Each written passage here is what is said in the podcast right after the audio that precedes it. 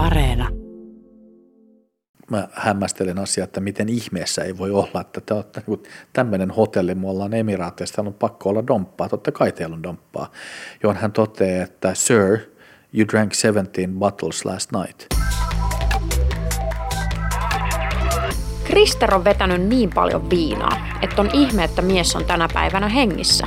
Tapasin Kristerin Helsingissä ja kuulin, miten on mahdollista alkoholistina pyörittää hyppysissään miljoona bisneksiä ja piilotella alkoholiongelmaa duunissa. Mä oon Ina Mikkola ja tää on Tilipäivä. Kerro mulle siitä, kun sä ekan kerran maistoit elämässäsi alkoholia. Mun ensimmäinen päihdekokeilu on ollut, mulla on seitsemän vuotta vanhempi isosisko ja hänellä oli kaapissa lonkero sixpack. Ja mä varastin häneltä kaksi lonkeroa. Mä laitoin ne sateenvarjon sisään. Kun me lähdettiin luokkaretkelle, mä oon ollut silloin 10-vuotias ja me mentiin Särkänniemeen. Ja bussimatkalla mä join just ennen, kun me oltiin siellä ne kaksi lonkeroa ja siitä tuli valtavan hyvä olo. Se oli mun ensikokeilu. Uu, eli yhdistit oikein huvipuistomeiningit ja tota, alkoholin. Ja aika kuulen nuorena. Joo, tota, se on ollut nuorena ja se oli rakkautta ensisilmäyksellä. Se tunne oli ihan mieletön ja musta se oli erityisen hauskaa mennä laitteisiin, jotka sekoitti myöskin päätä, kun oli vähän pöhinä. Aivan. No, pysykö sulla päihteiden käyttö kuitenkin hallinnassa tämän kokeilun jälkeen? Joo, totta kai. Et, et, ei, ei, ei musta tullut, tullut tota alkoholistia kymmenenvuotiaana, mutta sen jälkeen niin kyllä oli merkit ilmassa, että mulla on päihderiippuvuus. Ei se, ei se silloin vielä ole lapasesta lähtenyt, ei näin voi sanoa. Niin. Mä ainakin itse siis täytyy tunnustaa, että ainakin nuorempana niin on ollut tosi semmoinen, että joo, känni päälle, siis täysin humalahakuinen ja sehän on aika tyypillistä. Etenkin suomalaisessa kulttuurissa, niin oliko sulla näin, että känni pitää aina saada kunnolla päälle? No nyt mennään sitten niin kuin yläasteelle, koska silloin tuli päihteet kuvioihin ja päihteiden käyttö oli tota, semmoista, että ää, ei ää, oikeastaan niin kuin, ei muille näyttämistä, vaan se tuli sisältä jo se tunne, että halus vaan lisää. Ja mä oon ensimmäisen kerran sammunut 12-vuotiaana. Oho. Et se on, on, on niin kuin ehkä kuvaavaa. Ja sitten tota, mä muistan semmoisen episodin nuoruudesta, en osaa sanoa minkä ikäinen on ollut, mutta mulla on ollut kossupullo, jonka sitten tota, mun äiti on löyt, todennäköisesti äiti, on täytynyt olla äiti, joka on sen löytänyt ja lantrannut sen niin kuin tosi paljon. Mä en ole koskaan ja maistanut kossu elämässäni, mutta lantrannut sen lähestulkoon niin kuin alkoholittomaksi.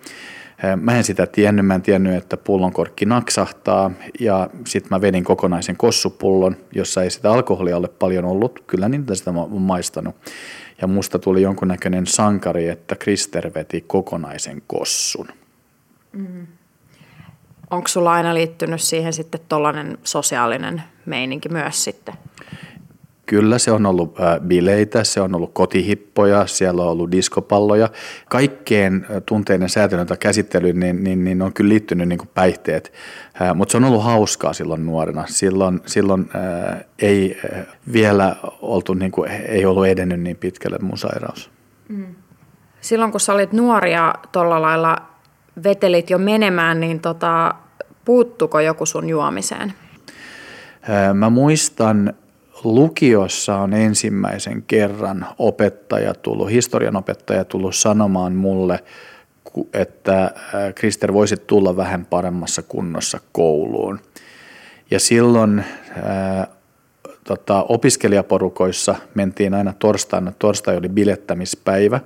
Mä oon ollut silloin 16-vuotias se ollaan jo aika nuoressa, nuorena tota, niin kuin tultu, tultu krapulassa kouluun. Mm. No mitä sä ajattelit, kun se opettaja huomautti sulle?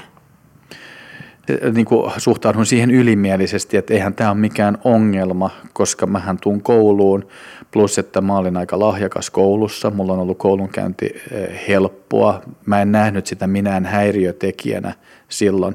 Tietysti se oli niin kuin mekanismi jo selittää itsellensä, että tämä on ihan okei. Okay. Joo, toi on tosi, tosi niin kuin helppo olla silleen, että hei, mä, mullahan menee nämä hissan kurssit sun muut ihan hyvin, että älä sope siinä, älä mulle selittää vielä sellaista nuoren uhoa. Just näin, just näin ja, ja, ja kyllähän se niin kuin sama sitten toistui myöhemmin sitten parisuhteessa ja, ja, ja myöskin työelämässä, että eihän mulla ole mitään ongelmaa, koska mä pystyn suoriutumaan asioista. Kerro vielä tarkemmin, että miten se viina maistui sitten opiskeluaikoina. No, äh, mä oon opiskellut kahdessa äh, korkeakoulussa ja mä oon ollut vanhempi sitten kuin muut, ikään kuin ikätoverit. Ja äh, opiskeluaikana ollut myöskin töissä, niin, niin mä en osallistunut ihan hirveästi näihin opiskeluriantoihin. Mä suhtaudun vähän ylimielisesti, että kun mä nyt on kuitenkin niin kuin jo 20, niin ne 18-vuotiaat, jotka just muuttaa kotota, niin on ihan pentuja, kun mä oon kuitenkin asunut jo useamman vuoden poissa kotota. Niin tota, ja mä kävin töissä. Siihen liittyy aina sitten kaljalle meno sen jälkeen.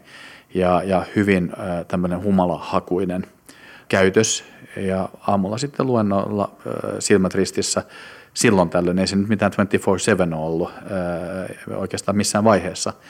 Mutta sanotaan näin, että jos joku pyysi kaljalle, niin mä lähdin saman tien. Mutta silloin mä en ole vielä mennyt yksin kaljalle. Sekin aika koittaa. Mm. No sä sitten hakeuduit tosiaan opiskelemaan nimenomaan Hankkenille, niin minkä takia se kiinnosti ja innosti? No varmaan sen takia, että mun isäukko on opiskellut kauppatieteitä ja sitten mun kummatkin systerit on opiskellut, niin se, se kiehto. Ja oli siellä myöskin näitä tota, elementtejä, johon mä tutustuin jo ää, tota, mun vaihtarivuotena. Kun mä olin Jenkeissä, niin, niin mä luin siellä taloustieteitä ja sitten me päästiin käymään äh, Chicagon äh, tota, hyödykepörssiin ja, ja silloin tuli ulos Wall Street-leffa, se alkuperäinen ykkönen.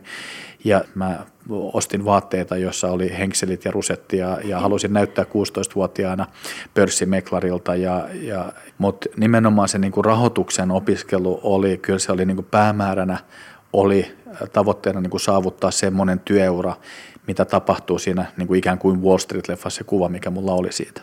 Mm.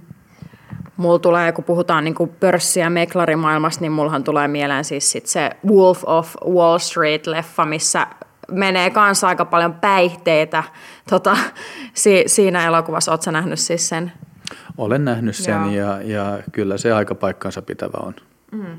Niin, siis onko se niin, että tota, jos sä oot pörssistöissä, niin pitääkin vähän vedellä jotain? No ei tänä päivänä ehkä pidä vedellä. Tässä on tapahtunut niin kuin kaikessa työelämässä tosi iso muutos, mutta se hyväksyttävyys on tosi korkea ainakin ollut. Mutta se, se, niin kuin, se on semmoinen niin heroistinen maailma, missä ää, sun oletetaan vetämään niin kuin iltamyöhään yöhön niin pidettävän muuta, ja sitten kuitenkin sä oot täysin skarppina aamulla duunissa ja teet asioita. Ää, niin kauan kuin sun pysyy päihde hallinnassa, niin sä oot todella kunkku.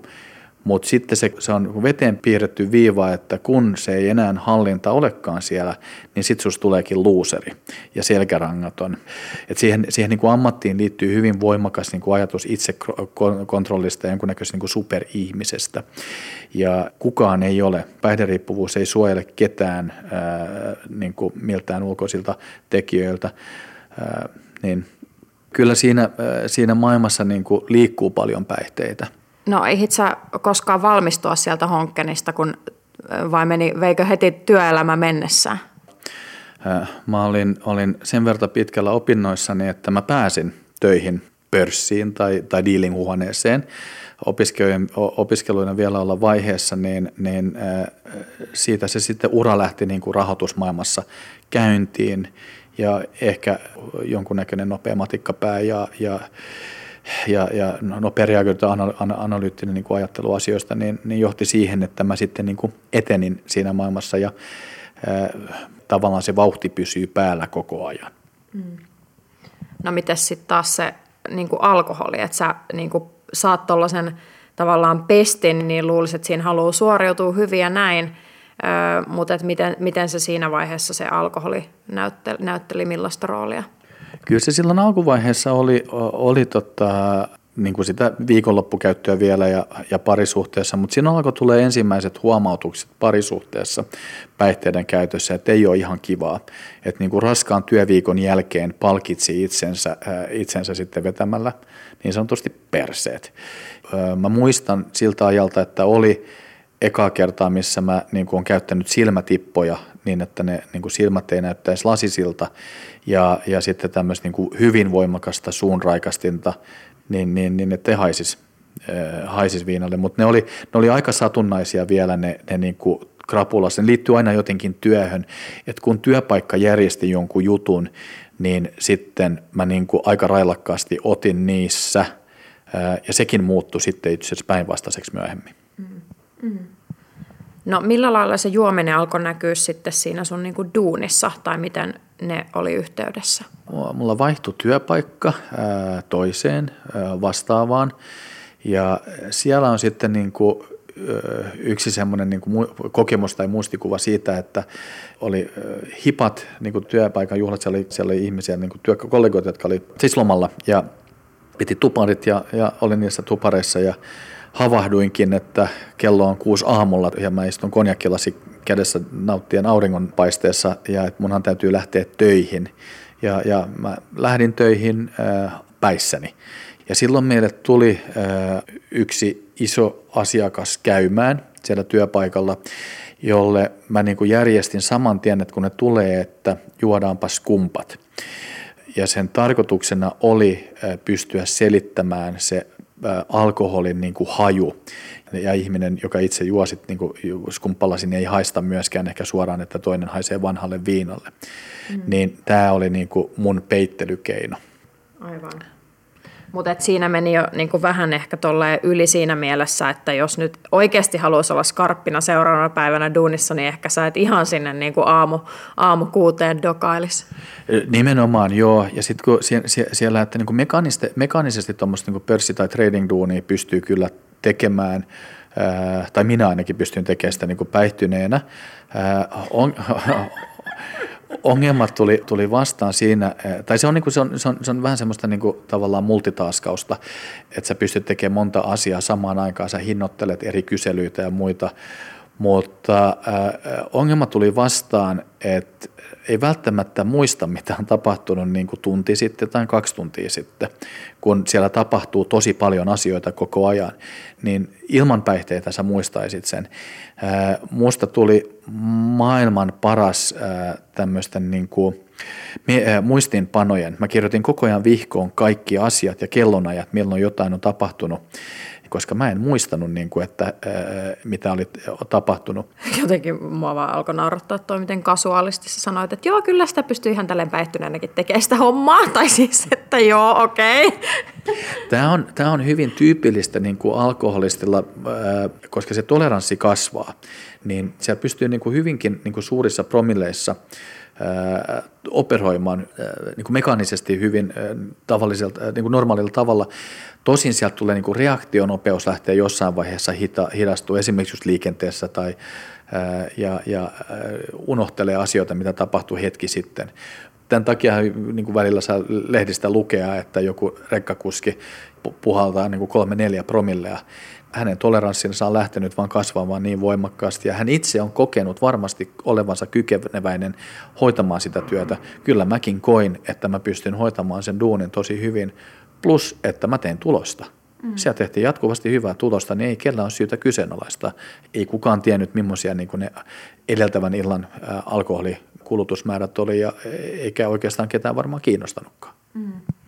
Mutta siinä kuitenkin niin kuin tuossa duunissa käsiteltiin tosi paljon niin kuin rahaa ja varmasti aika isoja summia, niin eikö siitä tullut aika stressi myös jo itsessään? Kyllä se oli, niin kuin se työtahti oli hirveän stressaava ja, äh, ja tota, siellä oli paljon vastuuta ja, ja se on semmoinen työ, missä jokainen virhe maksaa rahaa koskaan ei ole positiivisia niin kuin yllätyksiä. Ja kun on hyvin intensiivisesti tarkka, niin tota, kyllä se niin kuin perjantaina se pullo aukesi. Ja esimerkiksi niin Suomessa oli niin pörssimeklareilla oli perjantaina pörssi suljettiin 12 ja sen jälkeen juotiin niin kuin perjantai-skumpat, niin kuin siellä skoolattiin. Ja se lähti siitä, että, että niin kuin perjantaina aina niin kuin avataan pullo. mun pulloni vaan jatkui sitten niin kuin, niin kuin lauantai-iltaan asti. Ja ei se stressitaso sieltä niin kuin elimistöstä häipy, häivy mihinkään sen myötä, että niin kuin vetää lärvit. Sehän vaan niin kuin unio, unenlaatu on huonoa ja, ja kondis heikkenee. Mm. No sit sä lähdit Ruotsiin töihin. Miten tilanne siellä kehittyi? Joo, mutta pyydettiin Ruotsiin töihin ja tota, se kehittyi ikään kuin sanotaan hyvin, koska mä tein paljon tulosta. Ää, juuri sen jälkeen, kun mä olin allekirjoittanut työsopimuksen ulkomailla, niin tutustuin sitten mun puolison, josta tuli mun, mun puolisoni, ja siviilissä niin kuin elä, elin etäsuhteessa. Mainitsen sen sen takia, koska se etäsuhteessa eläminen niin kuin toi paljon kaipuuta ja muuta, jota mä käsittelin sitten päihteillä. Mä asun toisessa maassa, rakastunut ja tota, käsittelin sitten niin kuin sitä mun kaipuutani, alkoi mennä sen niin kuin kaljotteluksi joka päivä töiden jälkeen. Kuitenkin niin kuin joka aamu mä heräsin viideltä, mä menin punttisalille ja mä olin seitsemältä töissä. Et, et se alkoholisti niin kuin on, on, ja itsekin on niin kuin hyvin tehokas työntekijä, koska sillä mä osoitin itselleni, että mulla ei ole ongelmaa. Ja siellä Ruotsissa parin vuoden päätteeksi, niin ää, mä uuvuin, mä olin työpaikkakiusattu. Samaan aikaan mä ehdin siinä välissä mennä naimisiin, ää, niin sanotusti etänä. Ää, ja, ja se oli niin kuin todella, todella raskasta. Ja sitten mun alkoi terveys brakaamaan. Mä on saanut silloin ensimmäisen vatsahaavani. Mun heikentyi tasapainoaistu, mulla alkoi tulla huimauskohtauksia ja sitten lopuksi niin kuin tuli unettomuus. Mä oon nuoresta iästä lähtien ollut hyvin vähäuninen ja ehkä kärsinyt unettomuudesta, mutta silloin tuli tosi voimakkaita pitkiä jaksoja unettomuutta. Ja tätä unettomuutta sitten mä lähdin hoitamaan päihteellä ja sitten kun sitä unettomuutta oli ollut jo yli kaksi viikkoa, niin, niin päätin vetää sitten semmoiset perseet, että varmasti tulee uni. Ja niin tulikin. Heräsin seuraavana aamuna siihen, että mut nostetaan paareille ja poliisi on murtautunut, avannut oven ja, ja tota, mut kiiretetään sairaalaan. Mä jälkikäteen luin papereista, että luultiin, että mä oon suisidaali, mutta sitä mä en ole koskaan ollut. Mä halusin vaan saada unta ja mä olin työkaverille lähetellyt viestejä. Hän oli hyvin huolestunut sitten niin kuin siihen vuorokauden aikaa sen verran sekavia siitä, että haluaisi vaan saada unta, niin, niin hän oli sitten soittanut ambulanssin. Kuulostaa aika helvetin rankalta niin kuin episodilta toi, ihan siis järkyttävä. No se, se, se, niin kuin, se tunne siellä mun sisällä oli, oli, oli tosi raskasta, ahdistavaa. Siitä jälkikäteen siitä episodista ei puhuttu, ei työnantajan kanssa, ei niin kuin pahemmin puolison kanssa. Se vaan lakastiin maton alle johtuvana siitä, että mulla oli niin kova stressi ja sitä unettomuutta, niin tuli tämmöinen ylilyönti. Siellä on ollut niin kuin kliinisesti kaikki merkit hyvin niin kuin jo edenneestä alkoholismista. Kukaan ei koskaan kysynyt multa silloinkaan, että miten se sun päihteiden käyttö. Ja promillet oli sen verran korkeita, että normaali ihminen ei edes pääse semmoisille promilleihin, tota, että se on, se on alkoholismidiagnoosi. Mm. Eikö sulla tullut mitenkään sellainen ajatus sun päähän, että hei nyt pitää skarpata, ettei käy niin, että tämä tämmöinen meininki jatkuu tai ylipäätään, että miten tähän on niin päädytty? Toki, toki niin kuin tuli, kyllähän sieltä tulee morkkis. Ja mä, mä sain sitten pidemmän sairasloman, ää, neurologi kyseli multa, että tämän seurauksena, että millainen työviikko sulla on, niin kun laita kirjoita ruutupaperille ja mä kirjoitin ja hän kysyi, että kauan tätä on jatkunut, mä kerroin kaksi vuotta, että sä lähdet siltä istumalta saikulle, että sä oot burnouttia, niin mä olikin. Nyt en muista, että seurasko sitä niin kuin aikakausi, jolloin en ottanut yhtään, todennäköisesti, koska niitä, niitä niin kuin tipattomia aikakausia alkoi jo, oli jo aikaisemmin kuin alkanut, alkanut olemaan, että jotka oikeastaan niin kuin on, on semmoisen itsepetoksen mekanismi, koska kun sä pystyt olemaan sen kaksi-kolme kuukautta juomatta, niin silloin niin kuin, mullahan ei ole ongelmaa. Ongelma on nimenomaan ne kaikki ulkoiset seikat, eli työnantaja, ää, parisuhde, ihan mikä tahansa. Se voi olla vaikka niin kuin kahdeksanvuotiaana kuollut hamsteri ja siitä johtuva ahdistus. Että, että tota, mutta joo, kyllä mä, kyllä mä palasin takaisin Suomeen ää, töihin – Ja ajattelin, että nyt olisi ehkä aika perustaa perhe ja, ja niin, sit sen, niin, niin siinä tapahtuikin. Me saatiin sitten tota mun puolison kanssa jonkun ajan kuluttua lapsi. No mites tota, kun susta tuli isä, niin vaikuttiko se mihin, mitenkään tähän bönthötykseen? Tota, mun ajatus oli semmoinen, että, että kun mulla oli puoliso raskaana, että nyt voi ottaa, koska on koko ajan niin kuin on, on, on kuski. Ja sitten mun ajatus oli, että kun hän, tai kun lapsi syntyy, sit mä niin kuin hellitän. Mutta sitten siinä kävi niin, että ennen kuin lapsi syntyi, niin taas tuli keikka ulkomaille ja mä muutin ja olin taas tilanteessa, missä mä olin yksin ulkomailla ja, ja join. Mä muistan, että me, mä ostin sieltä, me oli Suomessa asunto, missä oli viinikaappi, johon mahtui 68 pulloa viiniä. Mä ostin ne 68 pulloa viiniä ja vähän mä ihmettelin sitten, että ne oli kuukaudessa mennyt ne kaikki viinit ja alkoi kerääntyä vähän painoa – niin mä olin enemmänkin huolestunut siitä, että näissä on aika paljon kaloreita tässä alkoholissa, että tämä näkyy vyötäröllä. Mä en nähnyt sitä millään tavalla niin kuin mun päihteen käytön kannalta ongelmallisena.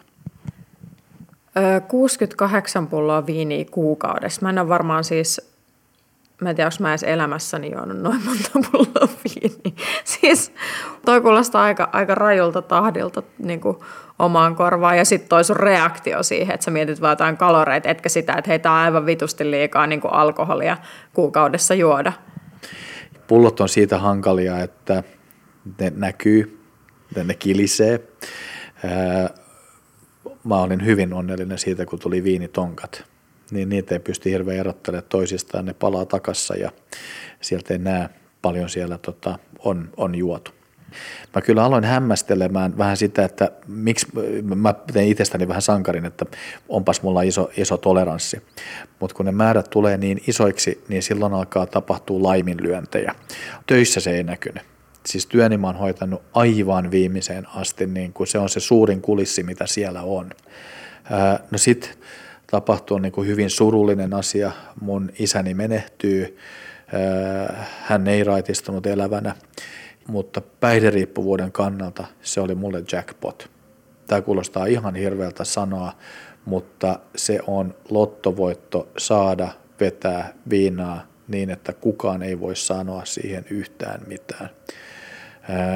Samaan aikaan mä olin muutama viikko aikaisemmin aloittanut uuden duunin – edelleenkin mä pystyn hoitaa sitä niin kuin työtä. Jos mulla oli siellä krapula, niin sen, sen pystyi selittämään, että no mut hei, Kristerin isä on just kuollut. Niin, aivan. No miten siellä meni sitten noihin aikoihin siellä duunissa? Ihan jäätävä lujaa. Siitä lähti mun niin kuin semmoinen super nousu ylöspäin. Hetkessä pomppasin niin kuin Suomen kovimpiin tulonsaajiin. Mä oon vasta kolmekymppinen, mun ansiotase on niin kuin järisyttävän korkea ja, ja tulee paljon niin kuin onnistumisia työelämässä, ää, matkoja, luksuselämää, kaikkea semmoista niin kuin, tavalla, mistä ehkä tämmöinen materialistinen media toitottaa superihmisistä.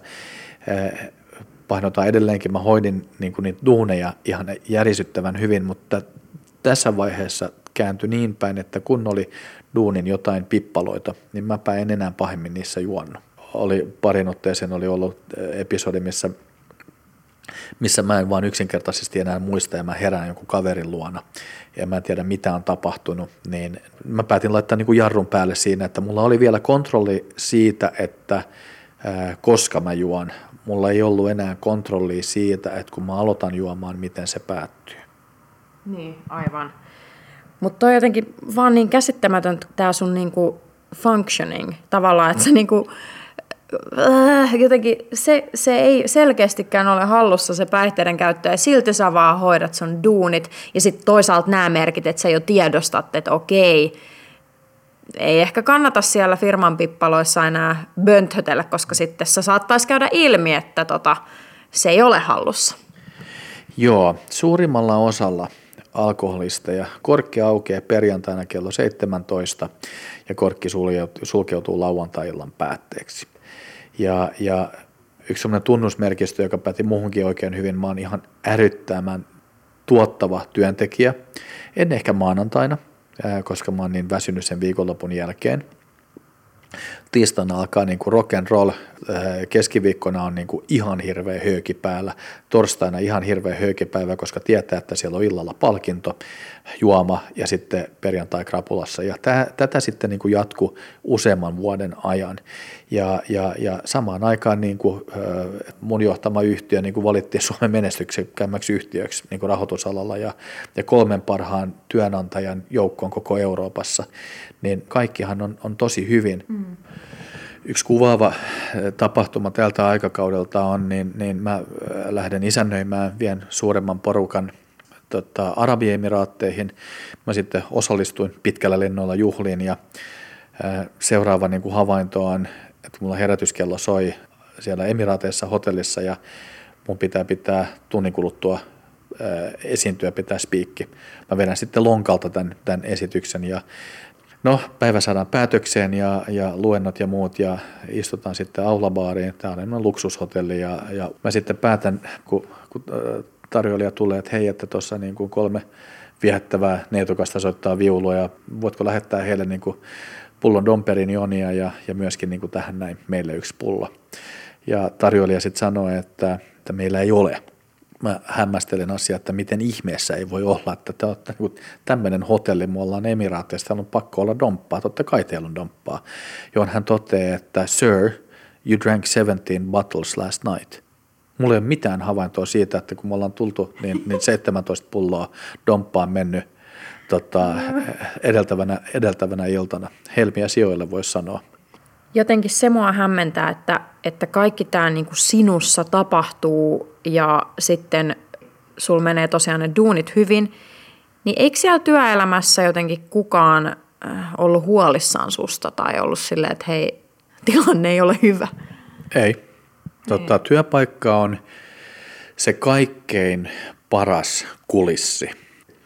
Mutta kyllä se niin kuin kaikille, jotka on ympärillä, niin, niin, jotka on katsonut tavallaan Kristerin elämää tai Kristerin perheen elämää, niin sillähän on niin kuin huippuduuni. Se on huippusuorittaja. Ei siellä voi olla mitään.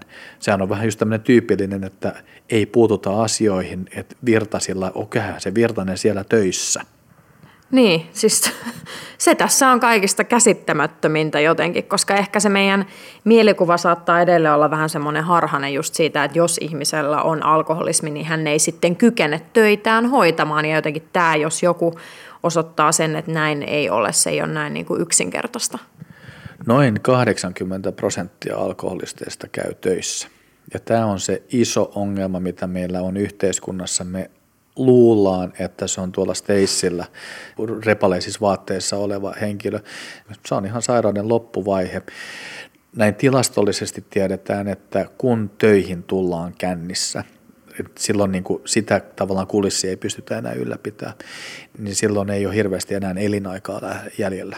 Silloin niin kuin se, se, se kontrolli on jo niin heikko, että siellä tapahtuu joku kaatuminen, kännissä ajo, tai, tai jotain. Sisäelimet voi myöskin niin kuin brakata, Mut, mutta, mutta suurin osa meikäläisistä on töissä. Me mm. tehdään hyvää duunia. Me ollaan usein liike-elämän huipulla, koska sen palkitsevuusmekanismi.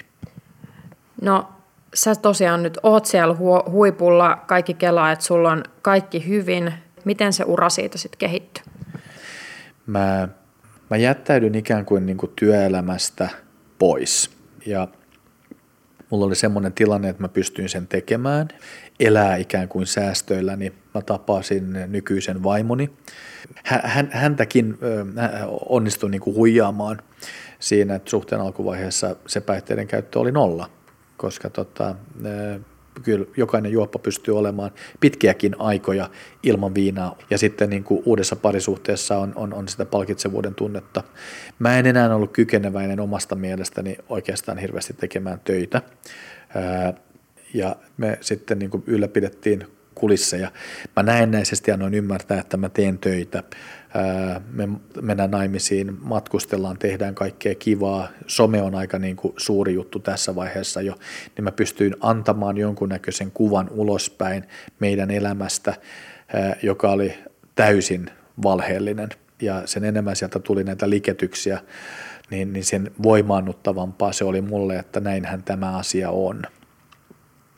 Mä olin käytännössä sitten tota, jo työmarkkinoiden ulkopuolella. Mä en pystynyt suoriutumaan kuin hyvin lyhyistä niin kuin, projekteista ja prosesseista. Mm. Mä löysin ekaa kertaa niin kuin sen parhaan ryypyn, mitä niin kuin ihminen voi löytää. Ja se on krapularyyppy. Siihen asti niin kuin en ollut koskaan ottanut ikään kuin vastapalloa. Mä olin kärsinyt vaan sen, sen niin kuin krapulani. Ja sitten nyt tuli kuvioon se, että niin kuin seuraavana aamuna mä istun puvissa ja jatkan. Ja, ja siinä, siinä niin kuin kun mä olen aina juonnut kaiken – monilla ihmisillä on ryppiputkia. Mulla ei semmoisia ollut. Mä oon rysäyksellä niin juonut kaiken, niin nyt mä joinkin kaksi päivää kaiken, kunnes mä oon niin uupunut, että mä vihdoin sammun. Et se tavoitteena on jatkuvasti ollut päästä tavallaan äh, sammumaan, jotta mä pääsisin nukkumaan lepoa. Ja musta oli aivan kauhea tilanne siinä vaiheessa herätä kesken sitä kännisen unen, koska mä tiesin, että nyt ei tule unta uudestaan ja silloin oli pakko saada ryyppi, lisää viinaa. Niin, eli kun sä jättäydyt pois sieltä työelämästä, niin tämä selkeästi niin kuin voisi sanoa, että paheni tämä sun alkoholismi. Silloin se lähti täysin lappasesta. Silloin ei ollut enää niin kuin sitä käsijarrua. Et ehkä ainoa käsijarru oli tuore avioliitto, joka niin kuin, sehän ilmeni aika nopeasti sitten mun päihderiippuvuus ja ongelma. Siihenkin tai tähän suhteeseen syntyi sitten niin kuin lapsi. Ja, ja kyllä se mun ajatus oli, että nyt, nyt mä otan itseäni niskasta kiinni, mutta ei siinä käynyt se viina menee kaiken edelle, kun siellä on päihderiippuvuus. Se ei ole selkärangattomuutta, mutta se, se alkoholismi sen työn loppumisen myötä on, on meni täysin holtittomaksi. No, miten sä sitten päädyit hoitoon? Se, se päätyi sillä tavalla, että mun puolisoni, puolisoni alkoi hoitaa itseänsä. Ja hän alkoi asettaa rajoja sille, mitä hän hyväksyy. Ja, ja lopuksi tuli sitten se tilanne, missä hän sanoi, että Krister, että sulla on vaihtoehtona kaksi ovea. Toinen on hoitolaitoksen ovi, kotiovi saattaa aueta sen jälkeen takaisin sulle, jos sä sinne meet. Jos sä et sitä ovea valitse, niin kotiovi sulkeutuu sun perässä. Ja niinpä mut saatiin hoitoon. Ja se hetki, kun mä oon sanonut äänen, että mä en enää pärjää, niin mä aloin ottaa apua vastaan. Mä sain ymmärryksen sitten monestakin asiasta, mutta mut se on ollut aivan, aivan mieletön kokemus. Miten se sitten eteni se tavallaan prosessi siitä tarkemmin? No hoito itsessään on, on niin kuin kuukauden tämmöinen potilasjakso ja 11 kuukautta sitten keskusteluryhmiä. Ja, ja sitten mä oon oppinut, äh, joutunut oppimaan käsittelemään tunteita ilman, että mulla on työkalupakissa enää sitä pakokeinoa juoda viinaa. Ja, ja se on ollut, mä koen itse, että mulla on ikään kuin uusi elämä. Mä oon elänyt kahta vaihetta ja mä oon toistaiseksi saan elää raitista elämää ja, ja nyt, nyt tulee puoli vuosikymmentä ihan just täyteen, niin, niin ihanaa uutta isänä, hyvänä isänä olemista. Mä en, en kadu päivääkään koetuista niin matkoista. On, on päiviä, joita mä en, en haluaisi elää uudestaan mutta mitä mä en vaihtaisi mun työuraa, kaikki niin kuin niitä synkimpiä hetkiä, koska ne kaikki on valmentanut mut siihen niin kuin tavallaan pisteeseen, missä mä tänään on ja se, niin kuin se mitä mä tänään teen, niin kuin sen merkityksellisyyden tunteen. Et, et, et sinänsä niin kuin vähän niin kuin ironista, että mä käytän tänä päivänä termiä, että mä oon ju, juonut itselleni työpaikan. No se ei ole operatiivinen työpaikka, mutta mä istun Suomen suurimman päihdehoitolaitoksen hallituksessa ja pystyn sitä kautta auttamaan. Mm. Kun sä olit siellä hoitolaitoksessa ja pääsit sieltä niin kuin ulos niin sanotusti, niin oliko se myös piste, kun se dokaaminen siis totaalisesti loppui vai tartutko vielä pulloon sen jälkeen? Siis mulla on sairaus, jota, johon mä pystyn vaan vaikuttaa sen ensimmäisen ryypyn kautta. Mun viimeinen ryyppy on juotu ennen sinne hoitolaitoksen menoa. Mä en pysty käyttämään mitään päihdyttäviä lääkkeitä, mitään missä on kolmio. Mun sairauden hoitamista on se, että mä en valitse ruokaa, missä on kastikkeena punaviinikastike tai mitään muuta. Mä en käytä mitään päihteitä tai, tai keskushermostoon vaikuttavia päihteitä. Millaista elämä on sitten nyt, jos sä ajattelet juuri, juuri tätä hetkeä ja mikä tekee myös sut onnelliseksi? Mä teen tosi paljon, niin kuin, mä olen tosi monessa liiketoiminnassa mukana edelleenkin, ettei se ole mitään muuttunut, mutta kaikki nämä liittyy ihmisen hyvinvointiin. Tota, ja, ja se tuo mulle hirveästi, tavallaan se on, mun, se on palkitsevaa saada auttaa ihmisiä. Mikä on nyt se tärkein ydin, mitä sä elämässä siis haluat? No mä olen opetellut rakastamaan itseäni niin paljon, että äh, niin kuin mulle materialistiset asiat niin kuin on vähemmän merkityksellisiä. Totta kai ihmisten pitää syödä ja elää ja on, on, on asioita, mutta tänä päivänä mulle niin kuin kaikkein isommat bonukset on äh, niin kuin se, että kun mä oon saanut elämäni takaisin, niin mä pystyn auttamaan muita.